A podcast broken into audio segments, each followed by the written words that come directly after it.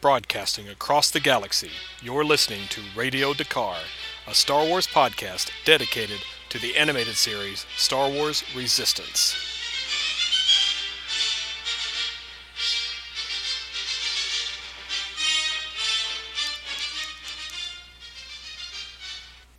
All right, hello everyone, and welcome to the latest edition of Radio Dakar. I am your host, Doug Brooks, and today we are reviewing Episode five of Star Wars Resistance, The Children from Tahar. I've got my live studio audience with me again. Uh, if hopefully he won't make too much noise, he'll just enjoy the show. I've got your bottle ready again, dude. All right. Thumbs up. All right. Uh, real quick, I mean, I say it's Episode five, and that's how I label my episodes going forward. I'm going off Disney Now, how they post it, as far as the episode number, because with The Recruit being a, in some ways a two-parter, it kind of gets confusing. I'm just going off what Disney Now lists, so that's why I consider this episode five. When I checked my D V R, I think Disney X D and Disney may label it differently. They might consider this episode six, so hopefully that's not uh, making it too hard to find the episode. That's why I try to put the title of the episode in the description. That way shouldn't be too much of a problem. And before I get into the episode, uh, I mentioned it last time, LEGO Star Wars All-Stars is going. They did uh, five short episodes last week, which was... Yeah, I loved it. Uh, it was um, From Trenches to Wrenches, uh, the Roger story. And for those of you who don't know, Roger is uh, R O G R. Um, he's a battle droid who survived uh, the Clone Wars and has was on the Freemaker Adventures, that show I mentioned that I love. And it's about Roger. He's written his autobiography, and he's telling stories to these people uh, uh, who he's encountering about uh, the previous adventure. A lot of fun. Again, I plan to review it once they've shown all the episodes, maybe around the winter break. I've got to mention, though, and it's not really a spoiler, on one of the shorts, Roger is on Dakar, uh, sharing a story with B B eight. Now, the show isn't canon, and that doesn't mean that Roger eventually joined the Resistance, but for the purpose of this show, since that's what I named the show after, that Resistance base, I just thought it was a really cool visual. I tweeted it out. Um... I thought about making it my um, cover photo, but since you know he's not on Resistance, the show, I decided not to. But that that was just a fun little moment, so I had to give my shout out to Roger. Um, also, there is a book book coming out. It's called uh, Droidography uh, by Mark Simarak, and Roger features prominently in the book, kind of like telling the story. So he's for kind of a character that not a lot of people know about, since he was just on Freemakers. Uh, he's getting a lot of uh, representation lately, so I think that's really awesome. All right, all right, let's move on to The Children from Tahar. Um, overall, really good episode, and it keeps the overall storyline of the First Order going from last week.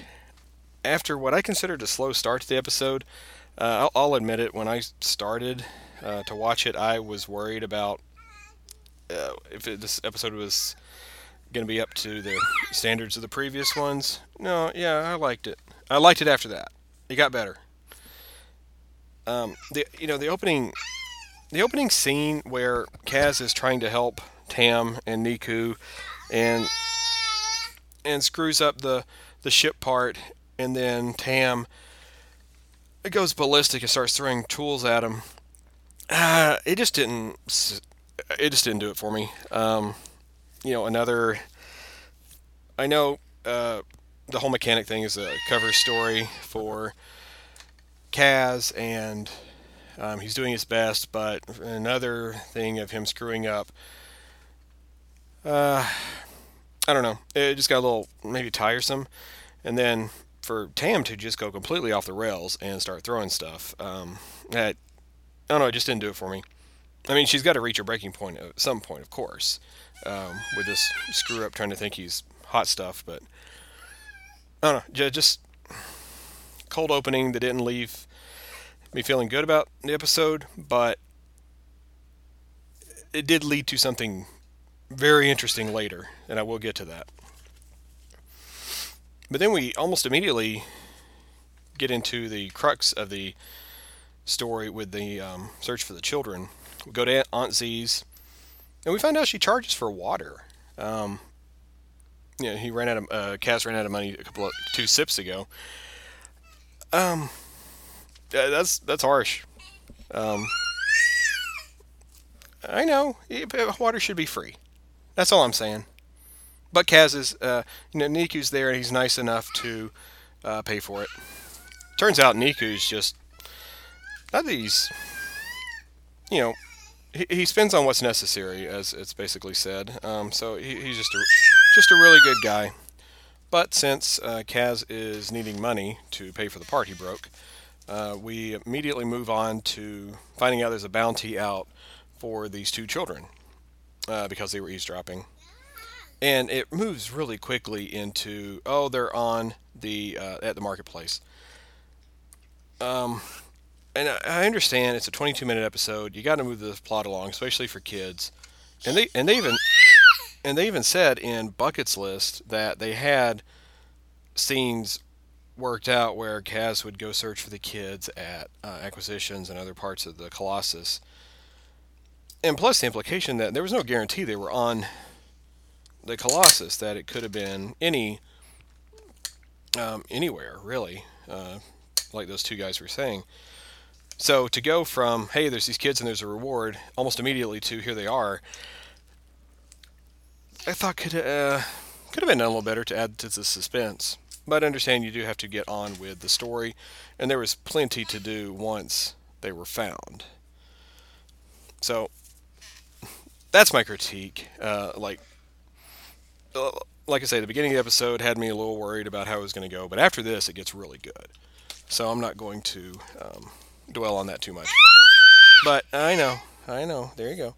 But I'm expressing my concern. Now, okay, yeah, the finding the kids was easy, but if you notice, there's way more uh, flight traffic in and out of the Colossus at the beginning of this episode.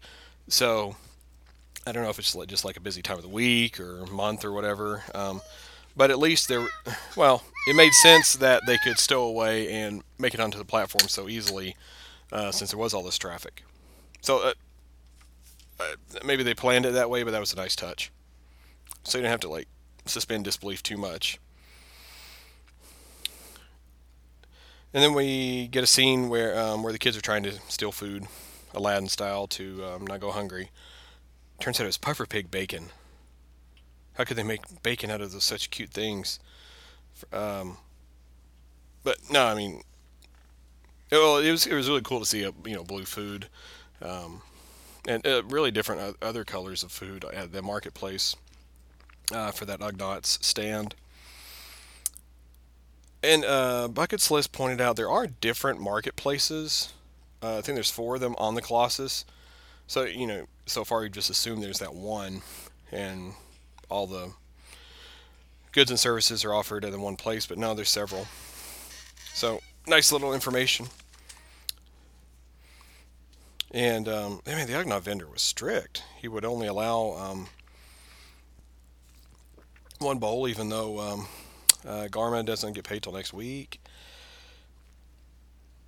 So... And it was at this point when Niku and Kaz come out there. You know, they're trying to find the kids, and Niku mentions uh, the odds of finding them are like winning the platform lottery twice. Now, it had me thinking, it was the line about the platform lottery just a throwaway because, you know, it's, it's not Star Wars if you don't talk about the odds. Um, but it, it had me thinking... What? Okay, so what's the lottery? You know, do you win money? Do you win lodging? Um, it had me thinking of, um, I don't know if any of you remember this movie. It came out around two thousand four, I think, uh, The Island, with Ewan McGregor and Scarlett Johansson, where uh, it's this like underground society, and they have a lottery to decide who gets to go to this place called the Island, which, you know, is on the screen, is very tropical and everything. Um, it had me thinking something like that, even though they're already on an island of sorts. Um, you know, yeah, does the lottery mean you get to, like, go somewhere nice? You know, is it totally a water planet, or are there beaches? Uh, kind of like uh, Floston in um, Fifth Element. I don't know, just a throwaway line, but I did. It had me thinking of the possibilities in my head. Uh, so the kids are being chased by the Ugnaught, and uh, we do get. Um, uh, it seems like they're doing that recurring gag where um, Gorgs go flying, and then uh, they come down and they start biting people. I, I'm all I'm all for that. They can do that every week. I thought it was pretty funny. So, uh, Kaz and Niku find the children. Um, no, they don't. Um, no, no, they're not found. I'm getting my, because they're on the they're on the marketplace more than once in this episode. Uh, so we do know they're looking for. There's a the children have a symbol. Oh yeah, no, they do run into them. Um, it, it was, which is sad, because I just watched this episode a couple hours ago just to do the notes, but I'm, I got the kid with me, so uh, I'm a little distracted. Um, but yeah, so uh, they run into the kids and know they're there, but they get away. Um, and then Kaz retrieves that symbol from um, the boy. And th- th- I just wonder, is that going to play into the plot later? Kind of goes along with, um, you know, what's the importance of Tahar. Um, but yeah, like Doza st- keeps this, uh, the symbol with him. So I don't know what the long-term plan for that is, but, you know, what does it mean? Um, and before I forget, a shout-out to uh, Nikki Suhu and Anthony Del Rio. They were the voices of the kids. Uh, they, they did really well. Uh, it's the first really young kids as far as major characters we've seen on the show so far. So I approve. They did a good job.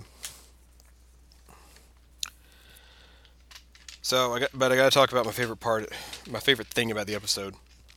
We go underneath the Colossus to one of the base. Uh, I'm guessing it, it's not a floating platform that's actually, you know, secured to the reef or, you know, whatever's underneath.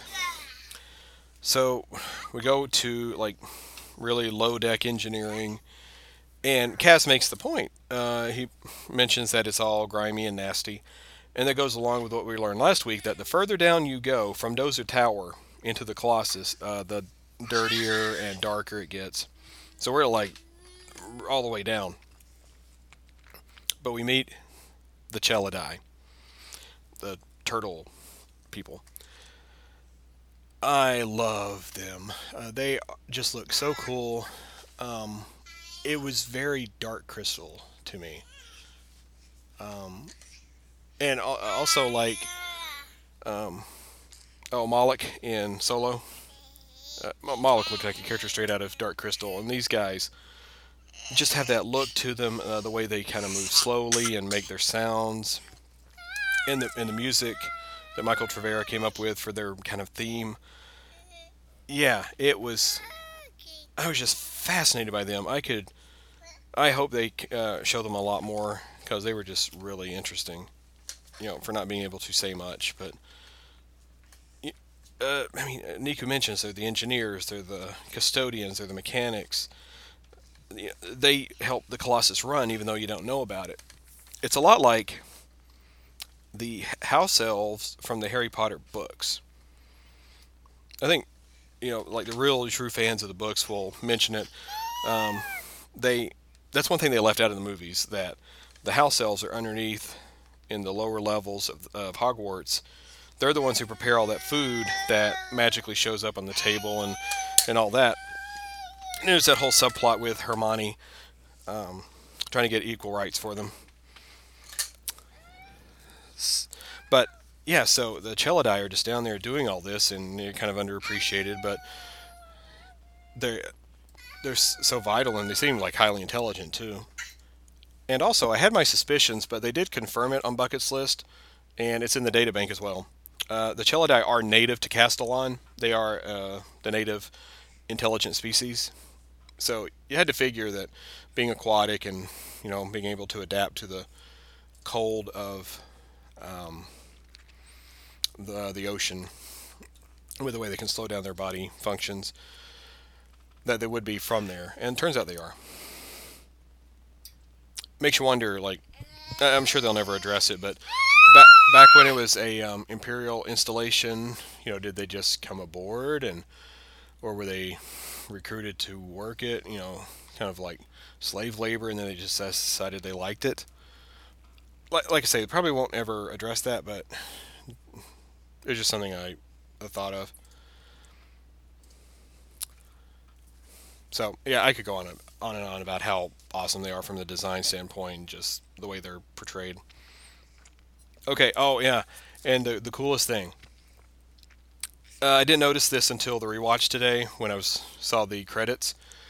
The Chelidae were voiced by Frank Welker, um, who, if you don't know, is like the guy in voice uh, voice talents for like animal sounds and stuff like that. He was Nibbler on Futurama. Um, just about, like, any... I'm going to... I don't know this for a fact. I didn't look it up. But I'm guessing he was Odie on Garfield. Just any animal and, you know, just making those sounds. That's not just speaking roles. His major speaking role, two of them. He was Megatron and Soundwave on the original Transformers cartoon. And they eventually brought him back to do Soundwave in the live-action movie, and then Megatron in the fifth uh, Transformers. He's just a legend, and that is awesome that he's been on Star Wars now. I don't know if he ever has in the past.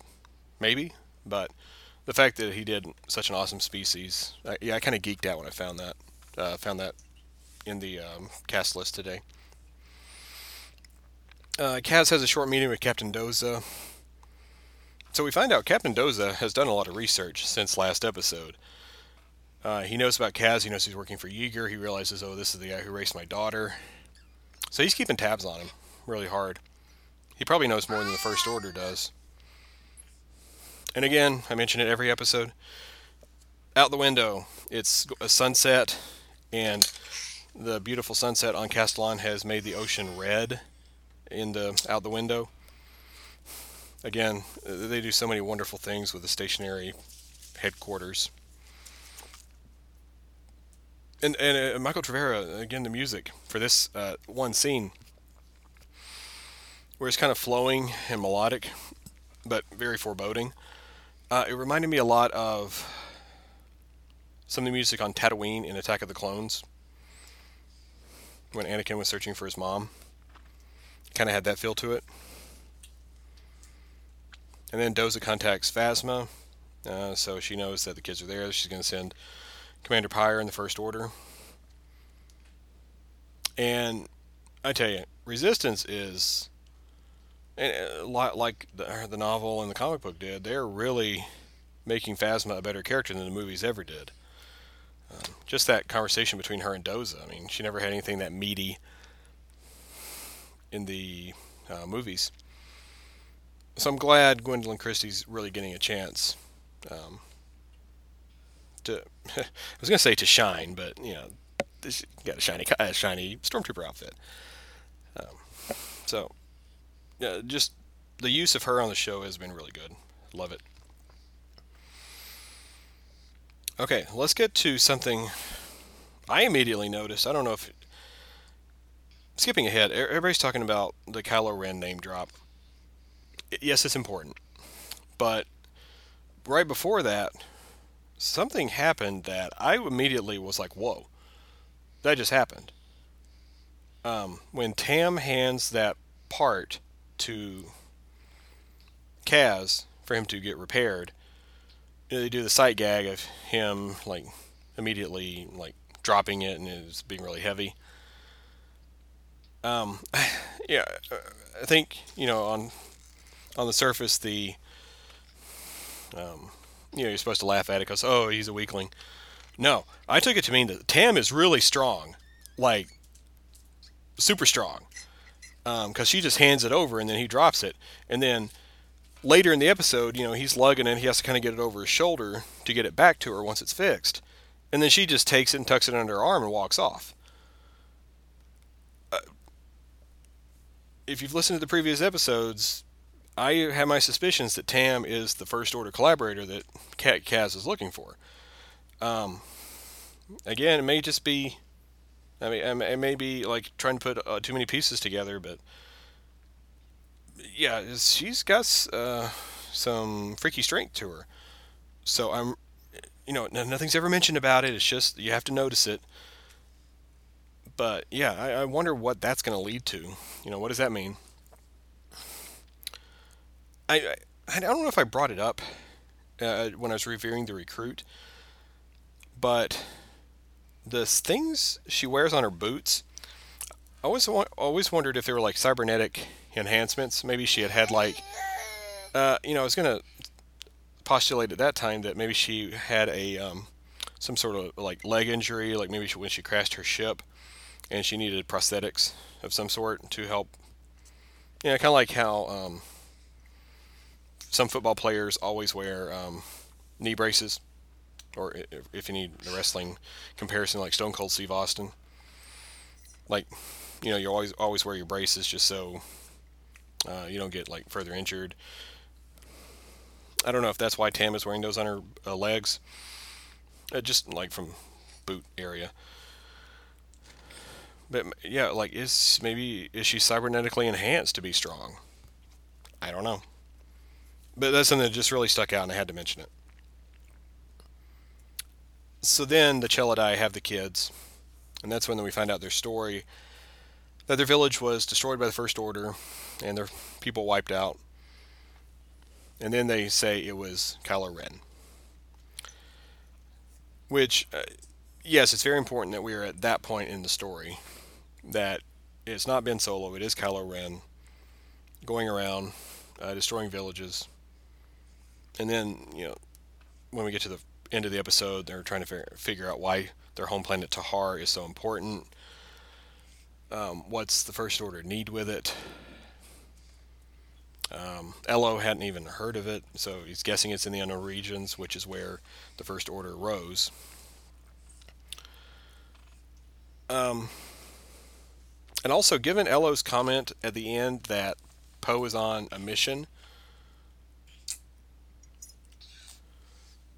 Well, it, no, he can't be. I was about to say it could be. He's already on his way to meet Lor San Tekka on Jakku, but that can't be because as Poe's in the next episode with Kaz, so that's out the window. But, I mean, we're getting close to the events of The Force Awakens. We're within six months. And the attack, uh, uh, the way they describe the attack on the Tahar village, it sounds an awful lot like the attack on the Jakku village that we saw in The Force Awakens. You know, they're getting information, they're getting what they need, then they wipe out the witnesses and all that. And there's also another one where... Now I'm going to get into um, spoilers for Battlefront two, but the game's been out for over a year, so if you haven't played it by now, you probably don't want to.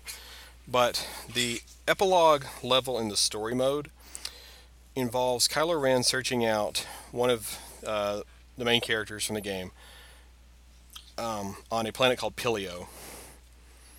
And he's on the search for Lor San Tekka, or the map to Skywalker.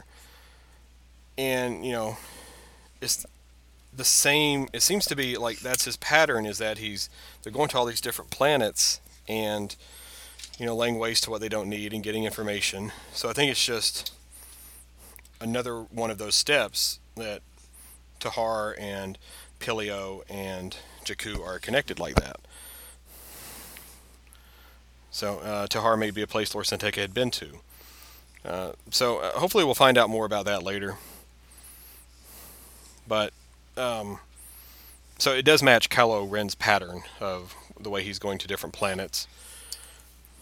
Um, now, interesting, Commander, yeah, Commander Pyre uses Kylo Ren's uh, ship. You know, you you assume that was unique to him, but that's the one that's flown to um, the Colossus. And it was kind of a it was kind of a red her- yeah it was kind of a red herring, I thought, in the trailer, because you thought, oh, that means Kylo Ren's going to be on the show, but not so far. Um, but so we're back out on the marketplace.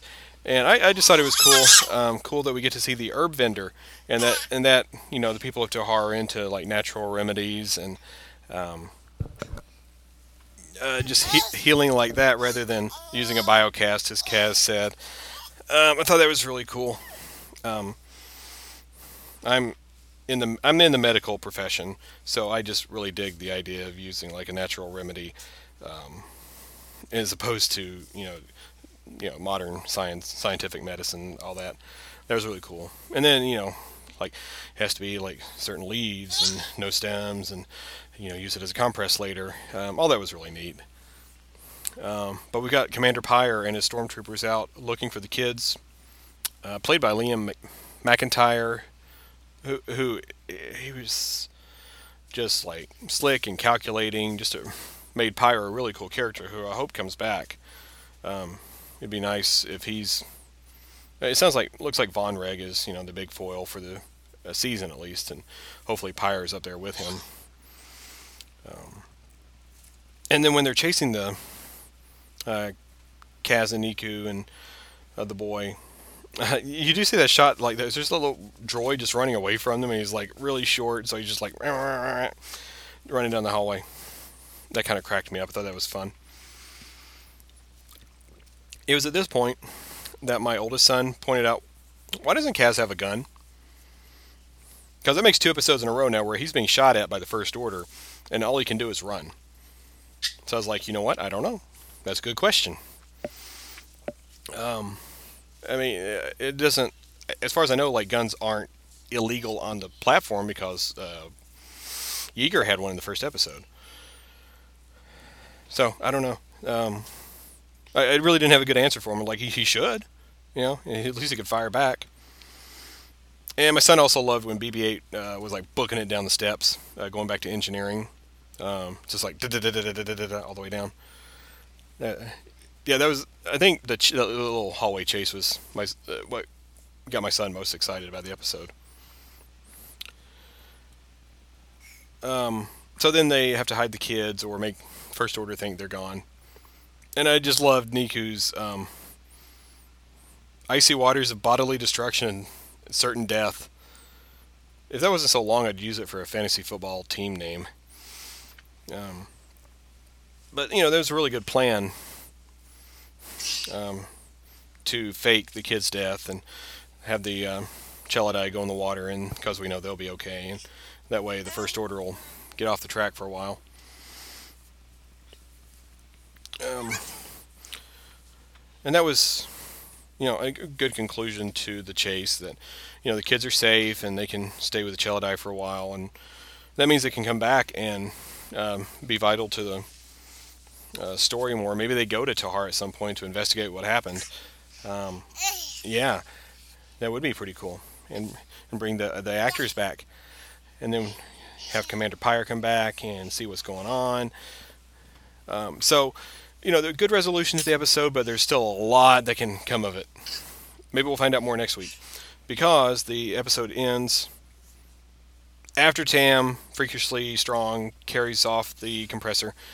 Um, Kaz communicates with Eloasti, um, who was the pilot from Force Awakens. Um, you know, he did mention there are... There, Oh, he did mention there are other agents and spies. So, po- Poe's got a good network going on. Um, and so does three P O. I mentioned that before, but uh, three P O, as part of the Resistance, created a, a droid spy network, which is pretty cool. That was fleshed out in the comic book a lot. And you see a hint of it in The Force Awakens when that droid at Maz's castle let, lets him know that um, B B eight's there. Um... I wonder, since they went to so, so much trouble in the first episode to make sure that, you know, Kaz didn't give away their location when he was talking to his dad, you know, hopefully Kaz used a secure line to call Elo and talk to him. Uh, there's just, you know, there he is out in the open using a, you know, FaceTiming with him. Um, you know, hopefully nobody noticed. You know, it'd be bad to get caught as a spy doing that, but... Um, so Kaz is being told that he's doing a good job. Um, hopefully the other spies are doing their good job. Should I find out more next week. So, um, that is it. I'm going to go ahead and cut it short um, so I can take care of the kid. Uh, you can find me on all avenues of social media, Facebook, Instagram, Twitter, uh, at Radio Dakar, R A D I O D Q A R. Uh, feel free to drop any um, questions or comments on there. Uh, we'll, we are back next week with a new episode. As I mentioned, it's Poe and Kaz on a mission. Uh, it should be a great episode. I'm really excited for it. Uh, until then, I will see you on the other side, and may the Force be with you.